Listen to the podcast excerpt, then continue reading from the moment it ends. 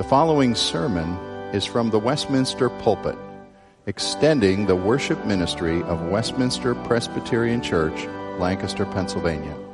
We are a local congregation of the Presbyterian Church in America. Please contact us for permission before reproducing this message in any format.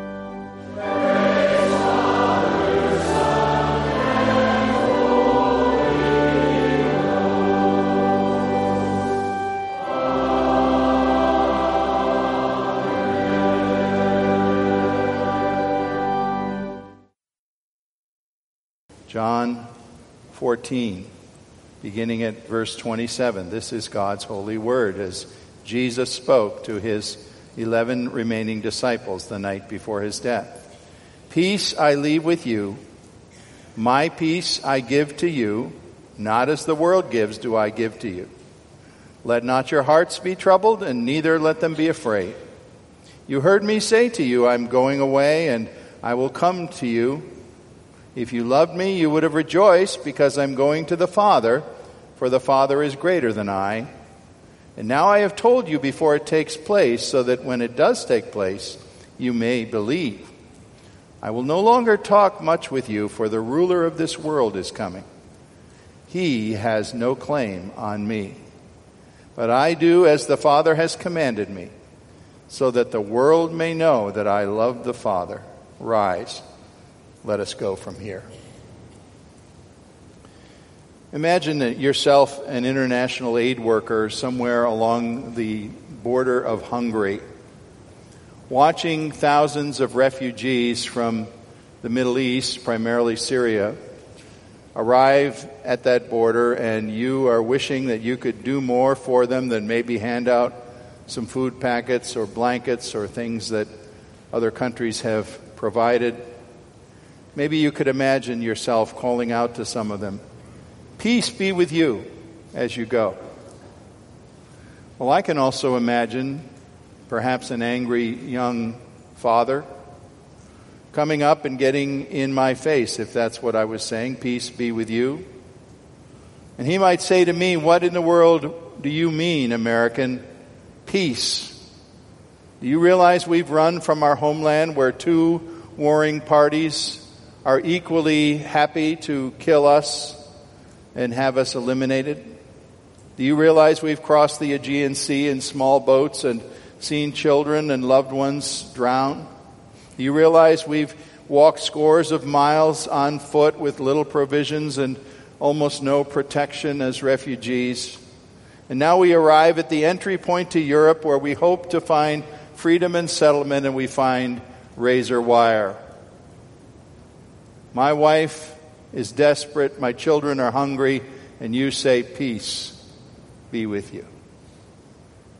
I suppose we can imagine a lot of human situations in which individuals might greet the words of Jesus in John 14 27, My own peace I give you, where they might greet those words with disdain, because they'd be asking themselves, Where's the peace? And based on their difficulties, their circumstances, millions are skeptical about ever experiencing a life touched by lasting satisfaction and peace and wholeness before God. All they seem to know is strife and chaos and difficulty. And they would say, Why, that peace you're talking about is a very scarce commodity. I read this in relation to the international struggle for peace. The historian Will Durant wrote books about the big picture of human history, books of philosophy and history. And Will Durant, I, don't, I can't verify his figures, but this is what he gave. He said that in the last 5,000 years of global history, there have been more than 8,000 known peace treaties that have been violated or crushed and 14,000 wars have been fought with an estimated 4 billion casualties. How's that for human peace? And besides the international sphere and the military sphere and the governmental sphere, people seek peace and quiet in their normal lives. They want to come home after fighting traffic and trying to satisfy company goals and, and maybe a boss who gives them a hard time and competition or difficult students at their school or whatever it is, and they just want to close their front door and have some peace and quiet and not have to hear about problems. In Scripture, the Hebrew word shalom is used a lot, more than 250 times. And it's not a meaningless word, it's a, a word rich with meaning. Shalom or peace is a greeting, it's a word that speaks blessing. It's a word that speaks about a spiritual ideal. And it's an ideal that isn't simply the absence of conflict.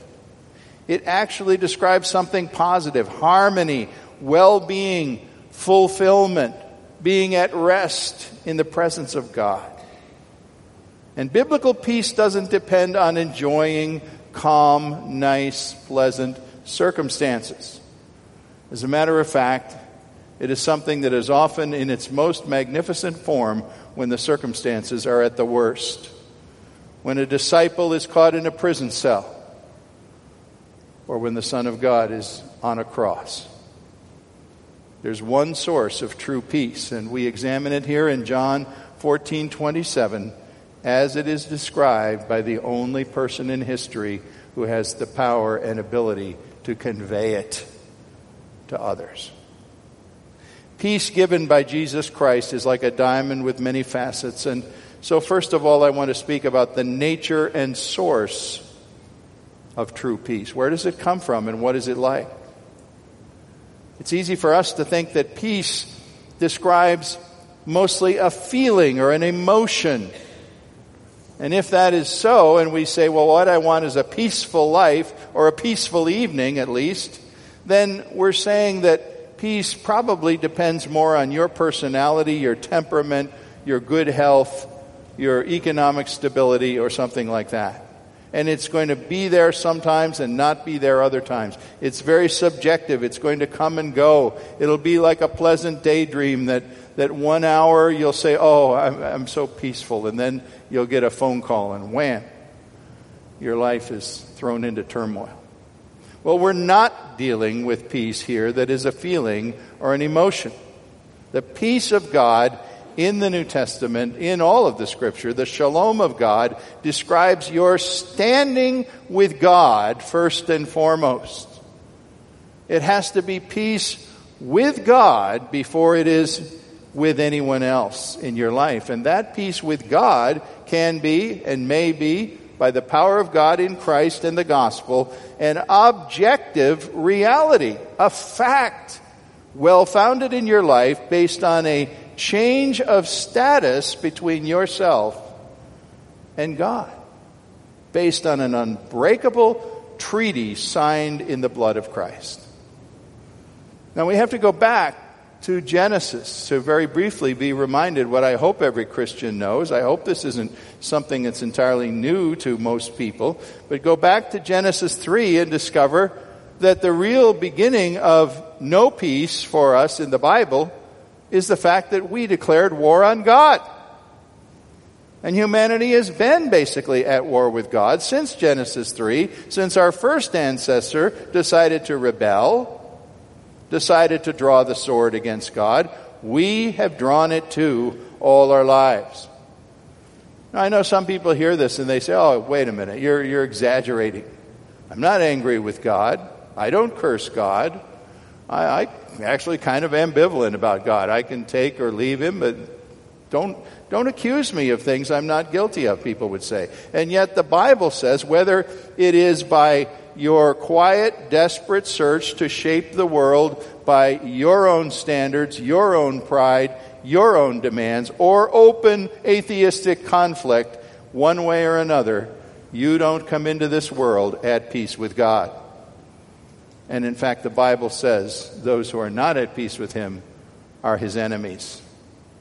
Romans 3 says things like, Nobody's righteous, not one. Nobody seeks God. No one is or all have turned aside and become worthless. Things like that. All of us. Here on the same page in my Bible, in the next chapter, John 15, 18 actually labels, and this is Jesus labeling the world, that is, mankind in general, apart from him, as people who hate God and hate his people and are at war with them as well as God. The declaration of Scripture, we could go down many, many verses that I don't have time for today, is simply to say that if nothing changes, we have a deeply rooted antagonism to a holy God. We are unholy. We are disobedient. We are lawbreakers. All kinds of things the Bible calls us, and we don't like being called those things. But Scripture says if nothing happens to change this situation, we who are called God's enemies must inevitably face His wrath. And we can expect only exclusion from His final favor and eternal punishment. Isaiah 48 22 might be a a summary text that says, There is no peace, says the Lord, for the wicked, the ungodly, the one who has not come to peace with God. So the first requirement for any of us to know the peace of God is to be reconciled to God. Well, how does that happen? Tell me what I must do. There must be 10 steps I can go through and, and get this taken care of. Well, the scripture says, unfortunately, because we're the antagonists and God is the one wounded by our rebellion, if there's going to be a treaty, he must initiate it.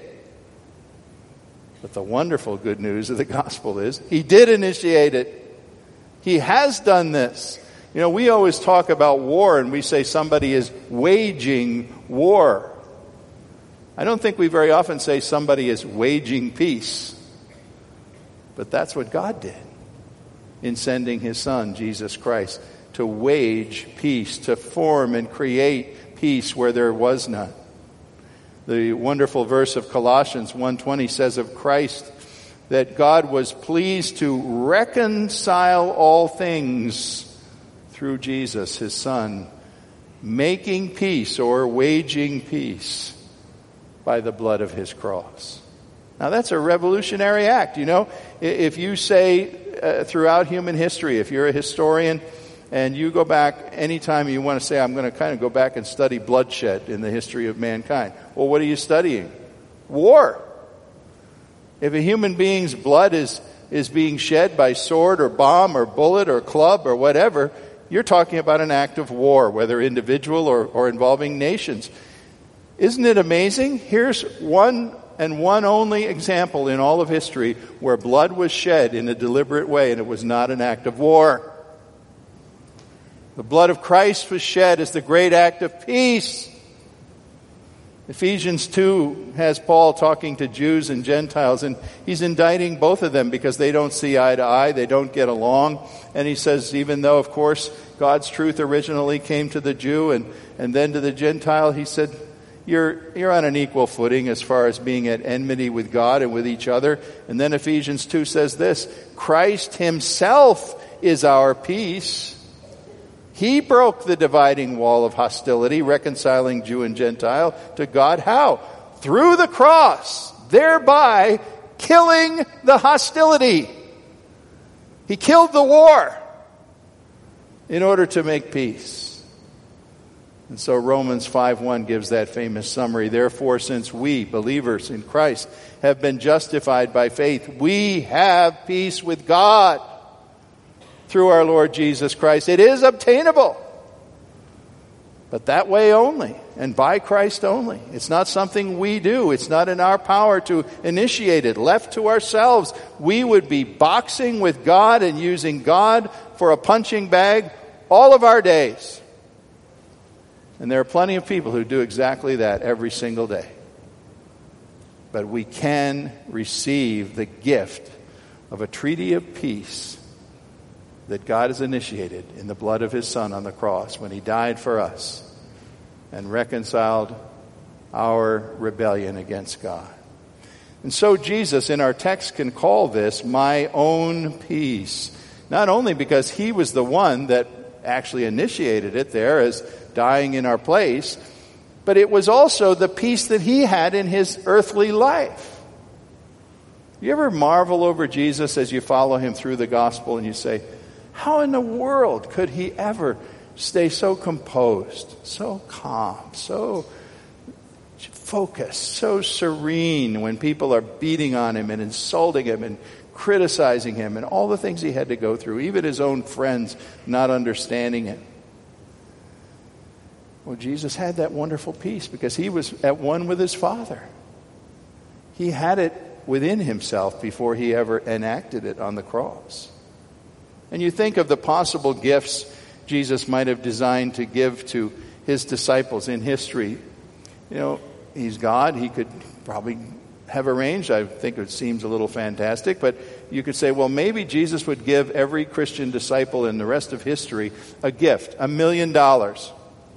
A million dollars for each and every one of you so that you could have financial security. Wouldn't that be great?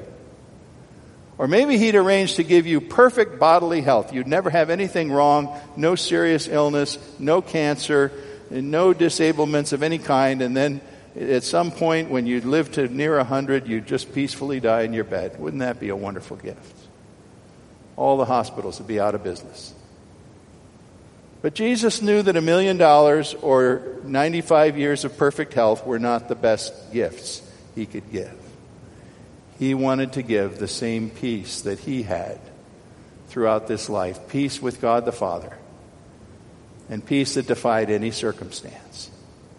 Hebrews 12 says Jesus endured the cross, despising its shame. That was his wonderful peace at work.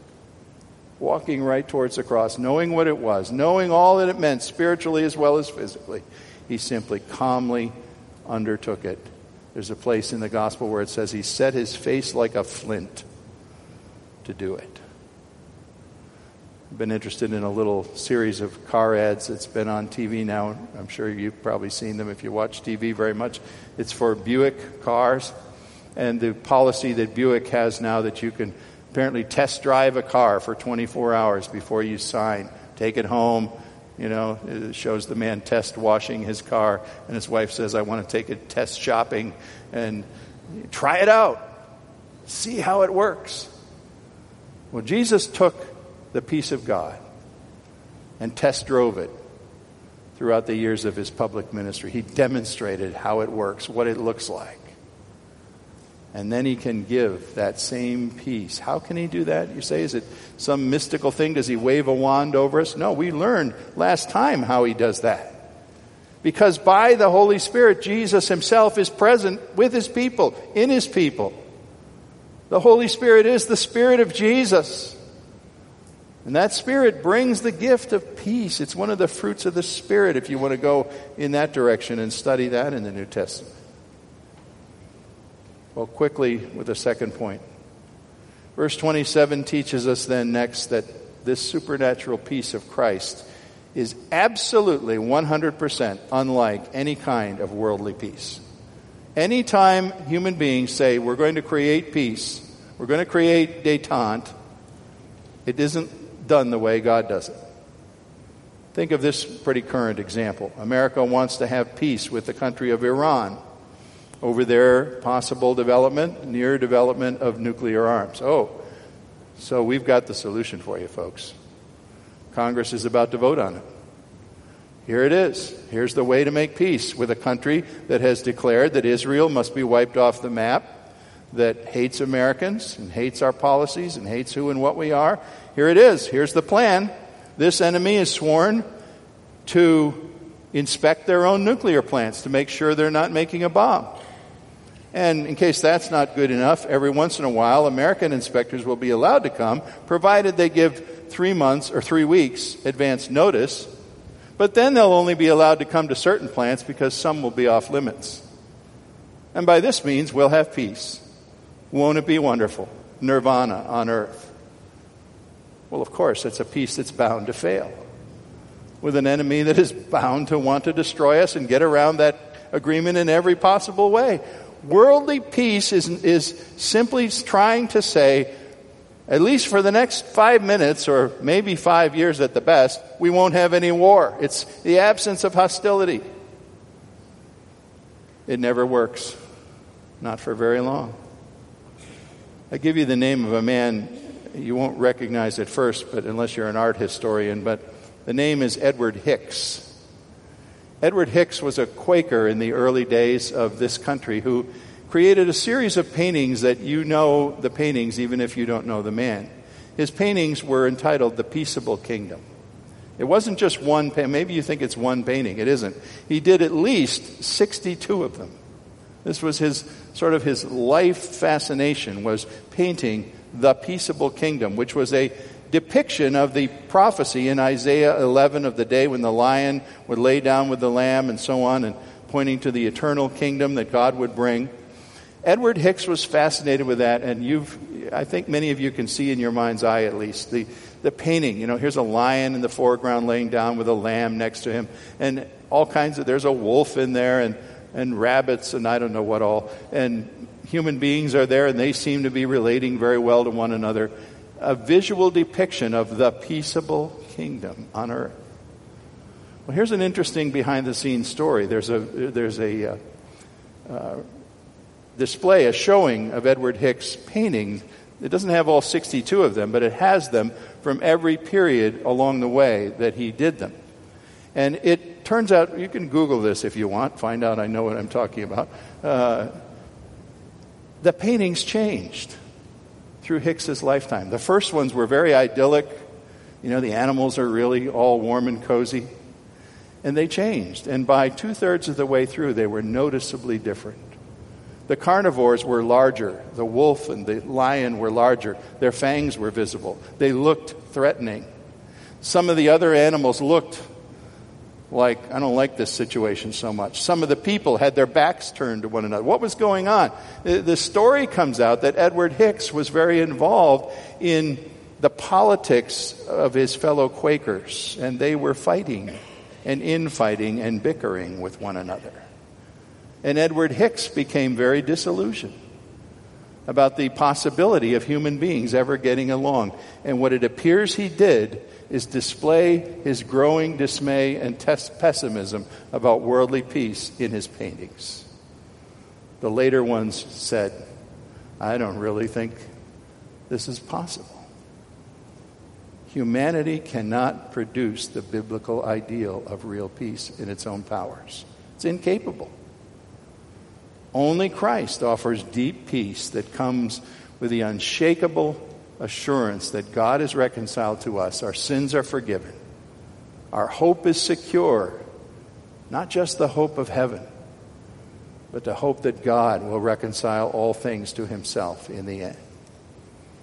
Well, so a couple words about the blessing of supernatural peace. Matthew Henry, the great commentator, had a, a short paragraph of comment summarizing this passage, and He's a wordsmith and he said it so well, I can't improve. So let me quote Matthew Henry. He said, When Christ was leaving this world, he made his last will and testament. His soul he bequeathed to his father. His body he turned over to Joseph of Arimathea. His clothes were given to some gambling soldiers. The care of his mother was willed to the disciple John. But what would he leave his poor disciples? Matthew Henry said, Not silver or gold, he had none. He left them what was the best of all his peace.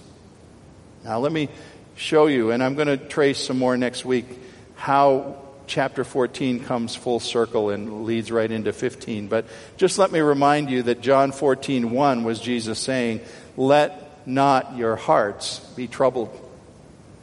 All the things that have been said that we've explored in chapter 14 really do link together because here he is in verse 27 saying, Let not your hearts be troubled, neither let them be afraid. Why? Because I've given you my peace. I've given you my Holy Spirit. I'm going to the Father's house to make a place for you. All these things linked to what he said in 14.1. And it led then the Apostle Paul to write this in Philippians 4. Instruction for Christians, instruction for us. Be anxious for nothing. Try that on for size. How does that fit you? Be anxious for nothing. I have a, a real concrete idea how that applies to me. How does it apply to you? Be anxious for nothing. But in everything, by prayer and supplication with thanksgiving, let your requests be made known to God, and the peace of God, which surpasses understanding, will mount a guard upon your hearts and minds in Christ Jesus. This doesn't say you will have untroubled circumstances the rest of your days. Doesn't say anything of the kind. It says you will go into that circumstance of trouble, of being fired, of hearing the cancer verdict, of whatever. Break up in your family, adult child rebelling against you. But you, Christian, can go into that whirlwind standing at the eye of the storm because God has forgiven your past, provided for your presence, present, and guaranteed your future through what he did in Jesus Christ. This quickly as I close. Verse 30. You know, it's something I never noticed quite as much, but I really did this past week. Jesus now is kind of giving the departure. Okay, we're, we're getting up and moving on, and they were going over to the Garden of Gethsemane. Verse 30, he says, I'm not going to talk about this much more because the ruler of this world is coming. What did he mean there? The arrest, the soldiers, the kiss of Judas, all the pain that followed that. The ruler of this world is coming. But don't miss the next words of Jesus. He, the ruler of this world, has no claim on me. That's really the definition of biblical peace. The ruler of this world has no claim on me because God, my Father, and Christ, his Son, have all claim on me and have put me in the hollow of his hand, as we sang in that song a few minutes ago.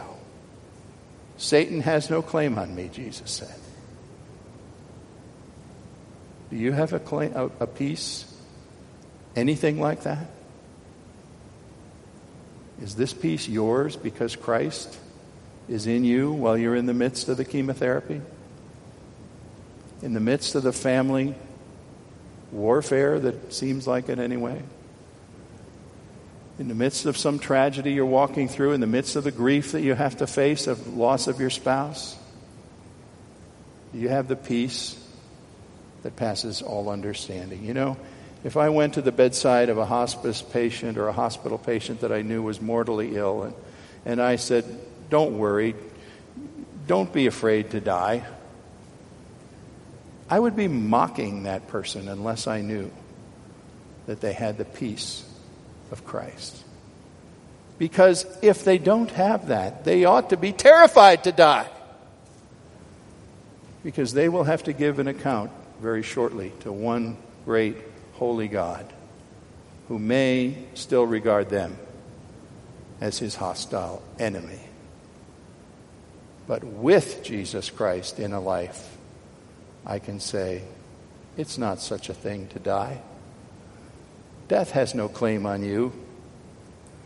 And I can give to that Christian believer the words of Isaiah 26 God will keep him in perfect peace whose mind is stayed upon his God because he trusts in his God. Father, I ask that this tremendous gift, we've only scratched the surface of what it's about. But there are people here that need it. People who have it and haven't even realized or called upon its resource. But there are others, perhaps, that don't know Christ. And I tremble for them. I tremble for them because you call them your enemy. My Father, I pray that the peace of Jesus, the peace of the cross, the peace that reconciles, the peace that justifies, the peace that signs a treaty would be found by everyone here. Take us forward in this with your blessing. We pray in Jesus' name. Amen.